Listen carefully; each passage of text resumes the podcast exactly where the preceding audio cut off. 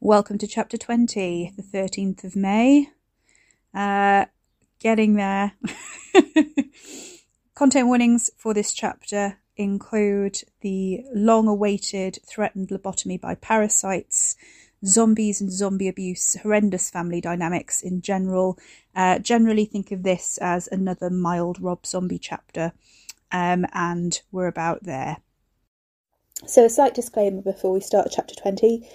I'm not going to do the accent. The accent appears here, and I can't do it, so I'm not going to try. And I found this section really hard to record because it just does. I just can't make it sound right. So I do apologise in advance for that. But yeah, I hope that doesn't take you out of it too much or ruin the enjoyment. If you don't know what older Sussex dialect sounds like, there's a dialect dictionary online. If you just type in like Sussex dialect dictionary, it'll come up, which was collected in the late 19th century by Reverend Parrish, and that's all online. It's a really good resource. You can also buy the print copy. If you want to know what Sussex dialect sounds like, there's YouTube videos where the accent and the dialect has been recorded, you know, that's been preserved. So there are some YouTube videos on my YouTube channel where you can hear what that sounds like. So it's like feather instead of father, and like, you know, flatter vowels and stuff.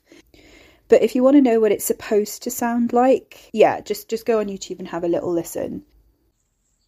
Enjoy. Chapter 20. If I can't have you, ... in which Guy makes a choice and things get worse. 13th of May. His mother stroked his head, humming the same three notes in a minor key. He pressed his head into her palm, eyes still closed, savouring the moment. An obedient tear trickled down his cheek. "That's my boy," his mother crooned. "That's my good boy." "Soup's ready, Letty." Ricky opened his eyes, blinking the salt drops away. He was bound to a chair, which was laughable. His father couldn't hope to restrain him like that. He was too strong for them now. He strained against the bonds, and the pain shot straight into his flesh. Ricky swore violently, earning him a sharp smack around the head from his scandalised mother. Her black mourning veil fluttered over him like a moth. "Language, Richard!" Ricky gritted his teeth, breathing hard through the stabbing waves in his torso. "Sorry, Mum." He clenched his jaw. "It ain't right. It hurts." She was there, veil lifted, cheek to cheek. Decay filled his nostrils. "Are you going to cry, my lovely good boy? Leak your salt for your mother?" He tried not to, but the response was Pavlovian. In return for her rare, affectionate hand, tears spilled down his cheeks despite his attempts to hold them back. The pain eased as she traced a hand over the chains, a proboscis lapping at his tear ducts. "That's it. Help your mother get stronger," his father said, the closest to approval he ever came. Ricky sniffed, pleading silently. His father was a spindly mass of shadow, but if he concentrated, he could see the older man's form underneath, the dirty string vest over a scrawny breastbone, the long limbs and the evil, watery stare. "Don't you bother trying, son," his father said, not unkindly. "Granny Wend came to see us. I got you good." Ricky looked down. Shit me, did and all. He was oozing between the chain links. The metal was oiled with something, probably something of Gran's. Could be she didn't trust Mr. Wend, or that she was jealous. The why didn't matter. She'd never cared about his parents before, and said he was being precocious, acting out, let it be. Ricky couldn't remember the last time Granny Wend had even asked about either of them. She was doing this out of spite, not because she cared. "I knowed you changed again," his father said. "Could tell you got a new skin. No burns, no tattoos, new skin smell."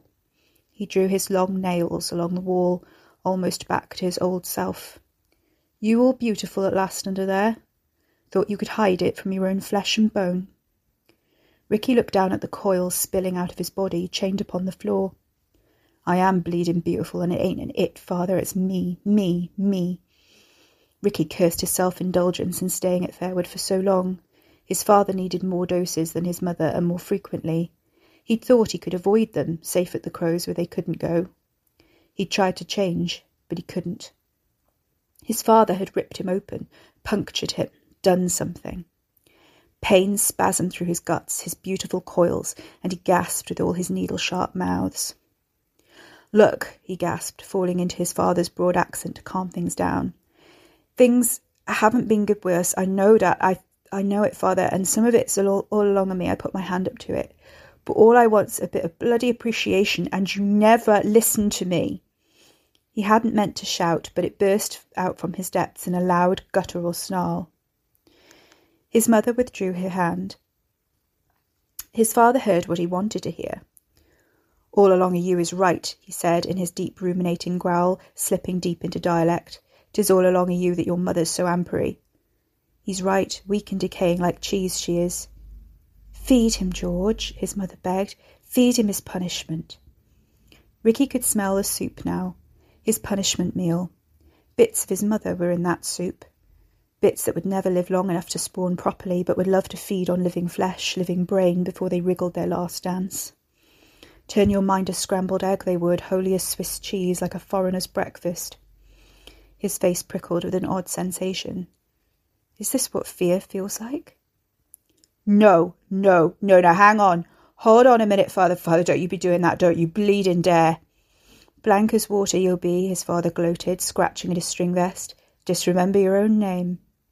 My baby boy, come back to me again, crooned his mother. Start all over we will, and you'll be good as gold. He cricked his neck to seek her out, a looming presence in black lace and shadow. Mum, his guts twisted.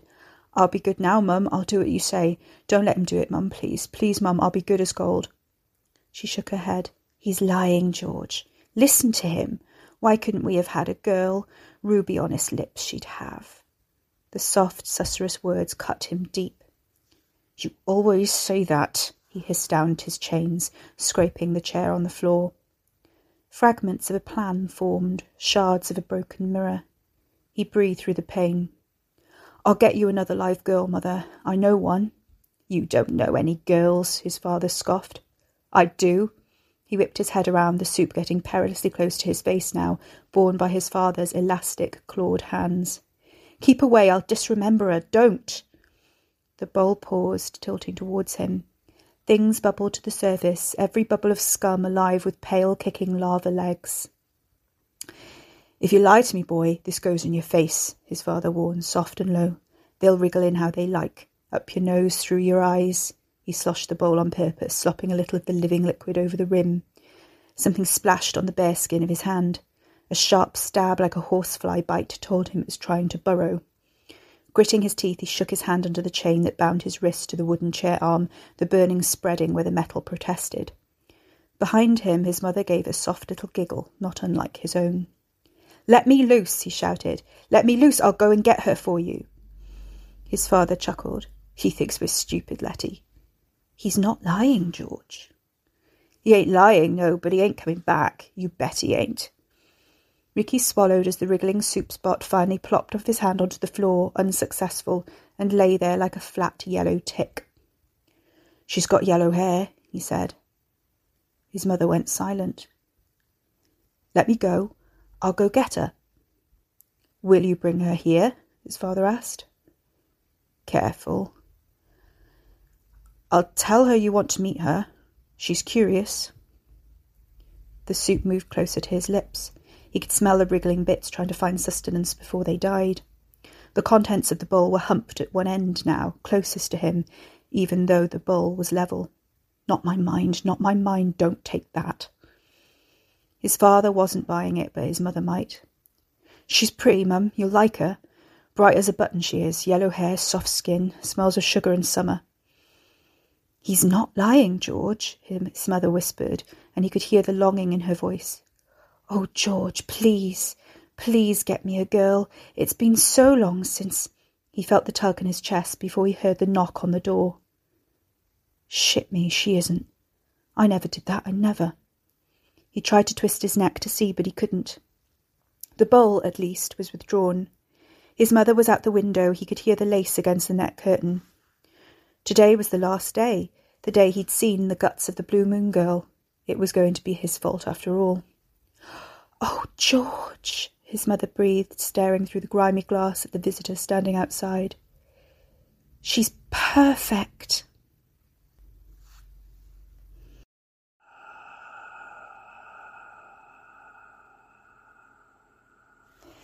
Carrie played with the pendant of her necklace as she waited outside Bramble Cottage for an answer. A piece of brick was in her pocket this time, a kind of protective talisman. She had considered taking a knife with her or a hammer, but the avatar was probably enough on its own. What did you actually see, she thought, knocking the door. He disappeared. 1 minute he was burning Gerald, then he was gone. Carrie rolled her eyes, running the pendant along the chain. I hope this isn't going to be awful, she murmured out loud. The door opened. Carrie looked up at a middle-aged man in a string vest, took in his full lips and wide, straight nose, clearly a porter, clearly Ricky's father. Long, sinewy arms drooped down his sides, a lit cigarette between two fingers. We don't buy at the door. I'm not selling anything. Carrie caught a glimpse of the cottage behind him, swept clean, bright, airy. No reek of decay or rot hit her, although she'd been braced for it. I'm a friend of your son's. I'm Caroline. Our son don't have no friends, George Porter told her, dipping his balding head. What are you really here for? Carrie sighed, taking a leaf out of the soothsayer's playbook and telling the selective truth. Ricky said to drop by. He said he'd do a bone reading for me. Did he? What you giving him? He hasn't seen me before, Carrie realised. He doesn't know who I am. No, of course not. They'd been upstairs, ill or something. Carrie revelled in the ironic anonymity. He said the first one was free, like smack. She watched George Porter's face. Slowly, George stepped back from the door. He's not in, but you're welcome to come in and wait. Carrie smiled and stepped into a very different space. The cottage was clean, fixed up. The stench was gone. Some of it may have been Gerald, but Carrie couldn't even smell mould. A wooden chair was pulled out from the table and facing away from it, which struck her as odd. Letty, there's a girl here, George announced in his gruff drawl. Caroline. Carrie turned. Letty Porter was a small, petite woman standing by the window in a long black dress. Her brown hair was thin and lank, scraped back in a bun with a few stray threads hanging down her gaunt cheeks. She regarded Carrie with wide brown eyes, full lips parted happily. Apart from the height difference, Carrie could have mistaken her and her husband for twins. Caroline! What a beautiful name! Carrie had honestly been expecting more tentacles and hoped her surprise didn't show. Are you Ricky's mother? Mrs. Porter? Yes, but call me Letty, dear, please. Letty Porter also had the Porter nose, Carrie noted. Thinner lips, but the cheekbones reminded her of Mrs. Wend. He won't be long. He doesn't live here any more, Carrie thought, glancing at George Porter smoking in the corner. He hasn't lived here for a week at least, 2. All his stuff is gone. Gerald is gone. Her gut told her to get out, and she listened. That's okay, I can come back. Oh, no, stay, Letty Porter entreated. You're just in time for soup. Carrie spotted a bowl on the table that she hadn't noticed before. Thank you, but I've eaten. She sensed George moving around the edge of the room, circling her. He was putting himself between her and the door. Carrie plunged her hand into her pocket and rubbed the piece of brick. Everything was wrong. There was wallpaper on the walls, the net curtains were clean. The chair, turned to face the wall instead of the table, kept drawing her attention, and she didn't know why. "Bloody hell, piss off, love!" Carrie heard it punching into her head. It wasn't her thought. She wondered if she could get out of a window. "Sorry, can I use your toilet?" "Upstairs," George pointed upwards. "First on the left. There's water in the cistern. Letty, did you fill the bucket, woman?" "Yes, George," Letty murmured, meek. "If you could refill the cistern afterwards, dear, we'd be obliged, wouldn't we, George?"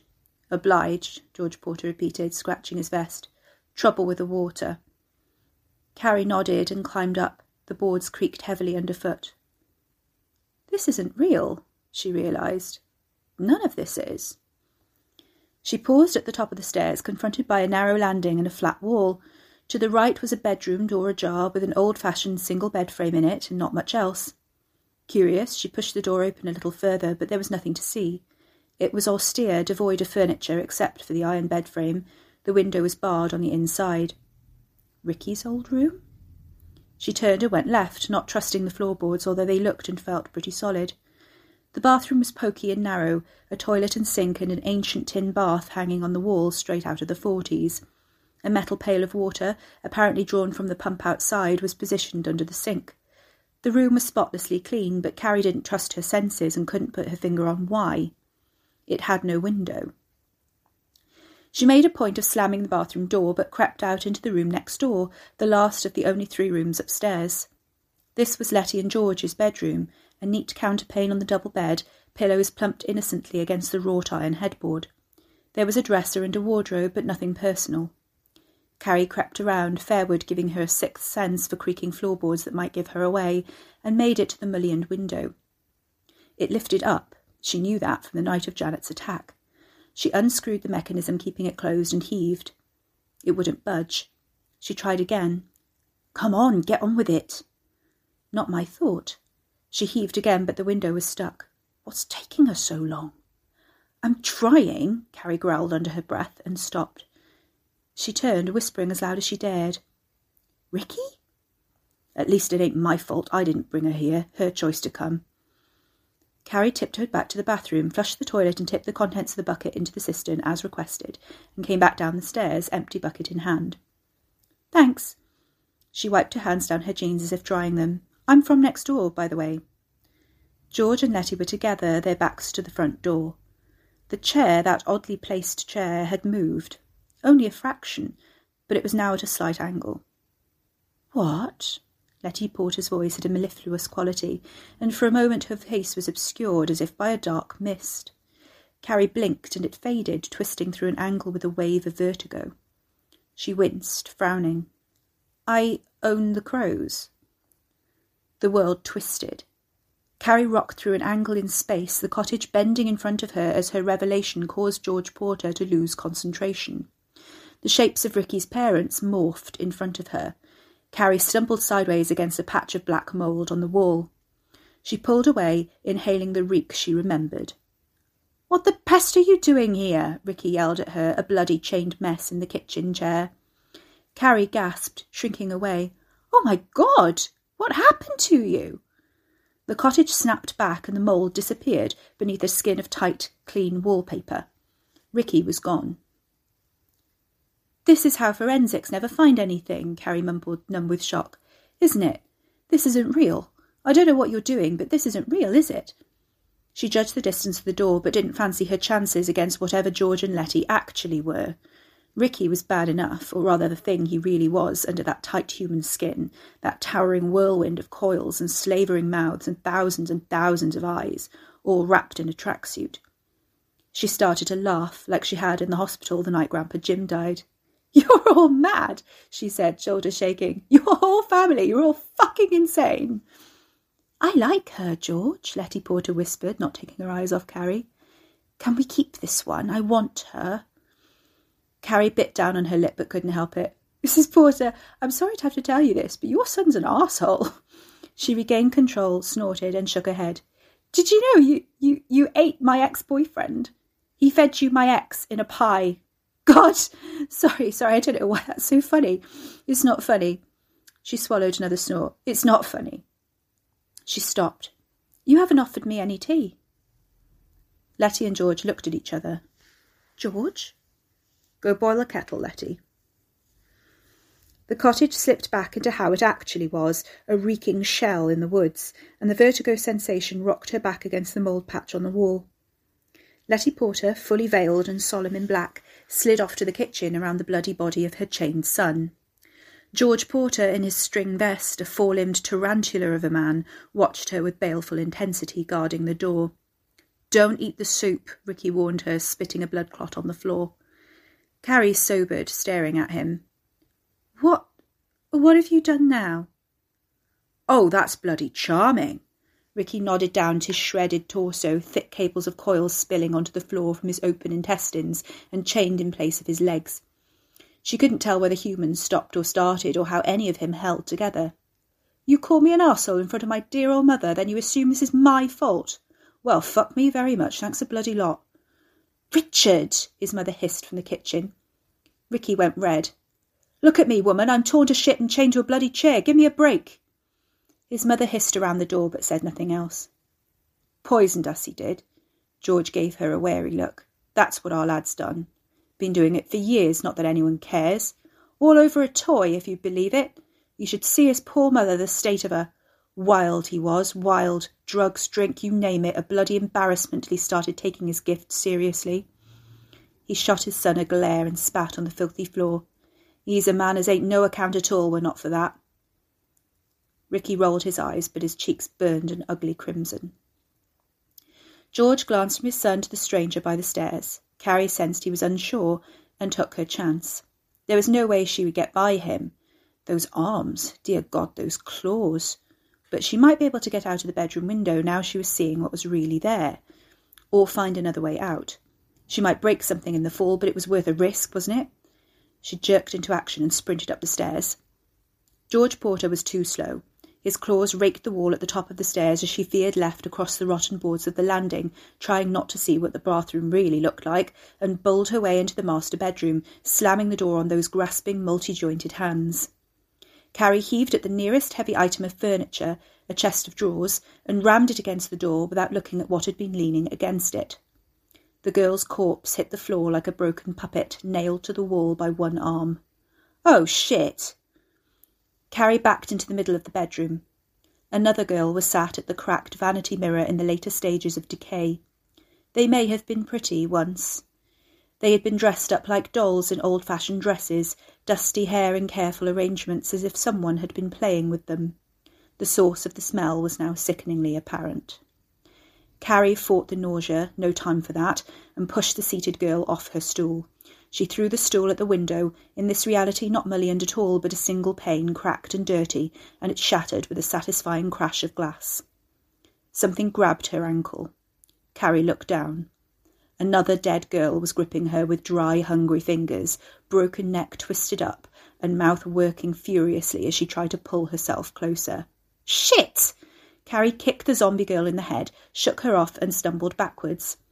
Three others, decaying into the walls and crawling with insect larvae, were jolting slowly awake, following her progress. One reached out from its slumped position in a corner, surrounded by tatty-embroidered cushions, but couldn't move. Carrie froze. Her plan disappeared. She stood rooted to the spot as she had done in her hallway the night Janet broke in, unable to think, unable to move.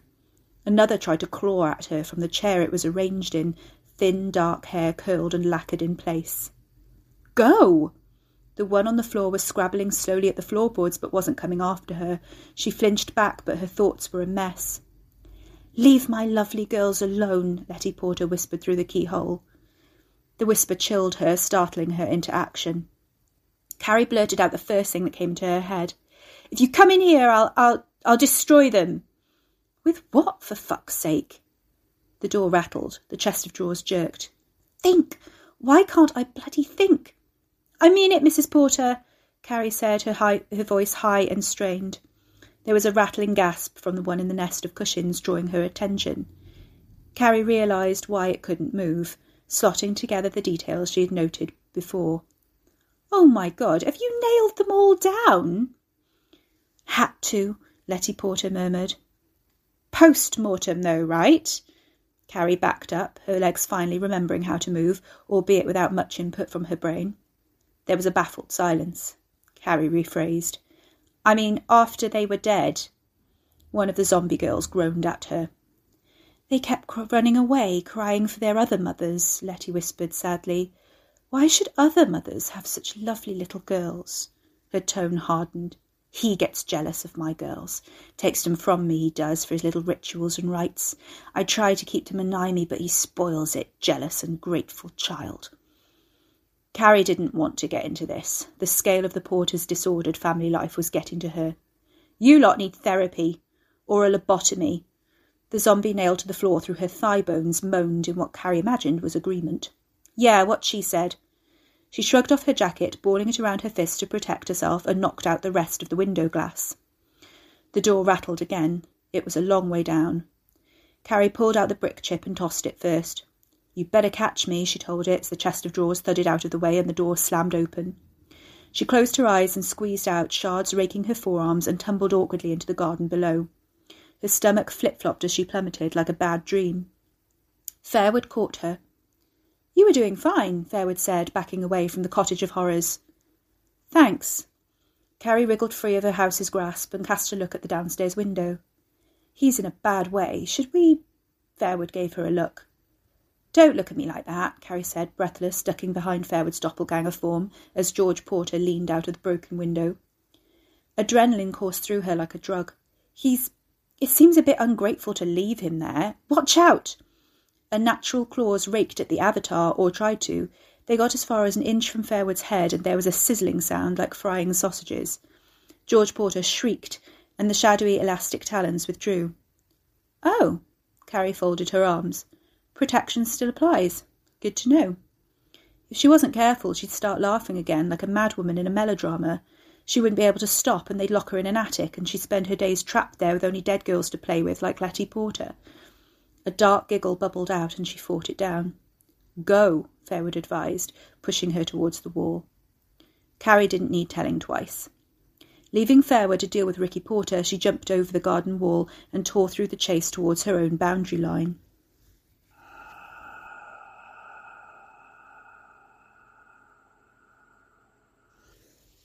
Life was bearable again, numbed. Guy stood on the back lawns looking up at the crows, the casements and guttering, the attic gable high above like an unseeing eye. There was no movement from within. He had circled it twice to make sure. Burn it down. He had to break a window, throw in the bottle, light the rag. Not in that order. He'd never set a fire before. Where did you start one?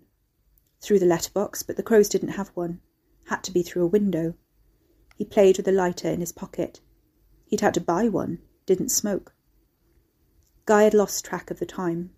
The light was still golden, still warm. Fairwood House was an icon of his childhood, the star of his made-up stories, the villain they'd all pretended to defeat. It was bricks and mortar, that was all, but it called to him, one broken thing to another. He couldn't remember when he'd first become aware of it, when the light glinting off the glass first became a signal, when its aura became palpable, magnetic. It had only gotten stronger as he'd gotten older. Burn it down. He squinted, shaking his head. The bottle sloshed at his side. He steeled himself, lighter half out of his pocket, when a shout caused him to turn. Shit. She was running across the lawns, Caroline, Carrie, cardigan off one shoulder, face red. She knew. She must know. No time. Bitch. He tugged the lighter out, gripping it hard in his clammy palm. Guy! She jogged to a panting halt some metres away, doubling over. Guy, Letty Porter's... Ha! She's batshit crazy. She needs serious help. He squeezed the lighter harder. What? I came to see you. Carrie shook her head, straightening, glancing over her shoulder. They've got Ricky tied to a chair, and she's got dead girls in the bedroom. Zombies, nailed to stuff. The walls, the floor, their seats... She got her breath back. I wanted to get him out, but... She stopped, looking back at him, seeing him properly. What are you doing here? Are you okay? After last night, I... "Just came over," he repeated, trying to make sense of what she was telling him, where she'd been. Why couldn't she leave things alone? We should call the police or something, Carrie said. Shouldn't we? Guy caught himself reeling, unsteady. No. What for? Oh, they'll do that switch thing. Carrie tugged her cardigan around her more closely, half turning again to stare into the trees. It's so weird, like I was in another version of the house, like a parallel world or something. Even they were different. It's dimensional phasing. Guy rubbed his thumb over the top of the lighter. Most of them can do it. She was looking at him in a way he didn't like, but he couldn't put his finger on why. Too many questions behind her eyes, like his dad. What about the girls? The families must be going mad. She only takes runaways, Guy heard himself saying, before his brain caught up with his mouth. She doesn't like it if they have families to get back to. Carrie dropped her arms to her sides. What?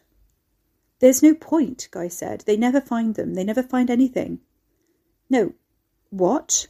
She only takes runaways? What? How do you know that? He took a step towards her, the bottle knocking against his leg. Carrie backed away. You knew? He didn't have time for this. He had to burn it down like Beverly wanted. You knew? Does everyone know? Does everyone just know everything? Carrie shook her head. Fuck! Am I the only one making a fuss? So don't make a fuss, Guy said. Now her eyes travelled to the bottle in his hand, his closed fist. What are you doing? His nerves snapped. Before she could react, he lunged forward, striking her across the head and knocking her to the ground.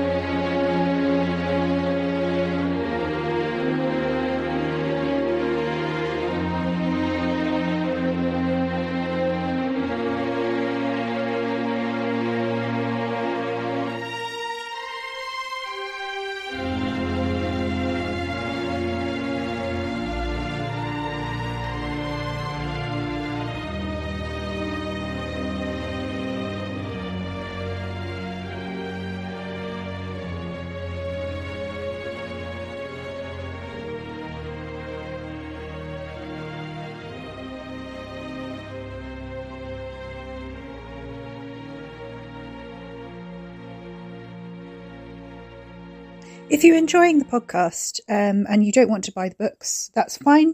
If you'd like to support me on Ko-fi, though, and just drop a tip in the jar, you can do that instead. And that's www.ko-fi, so that's ko-fi.com/CM Rosens.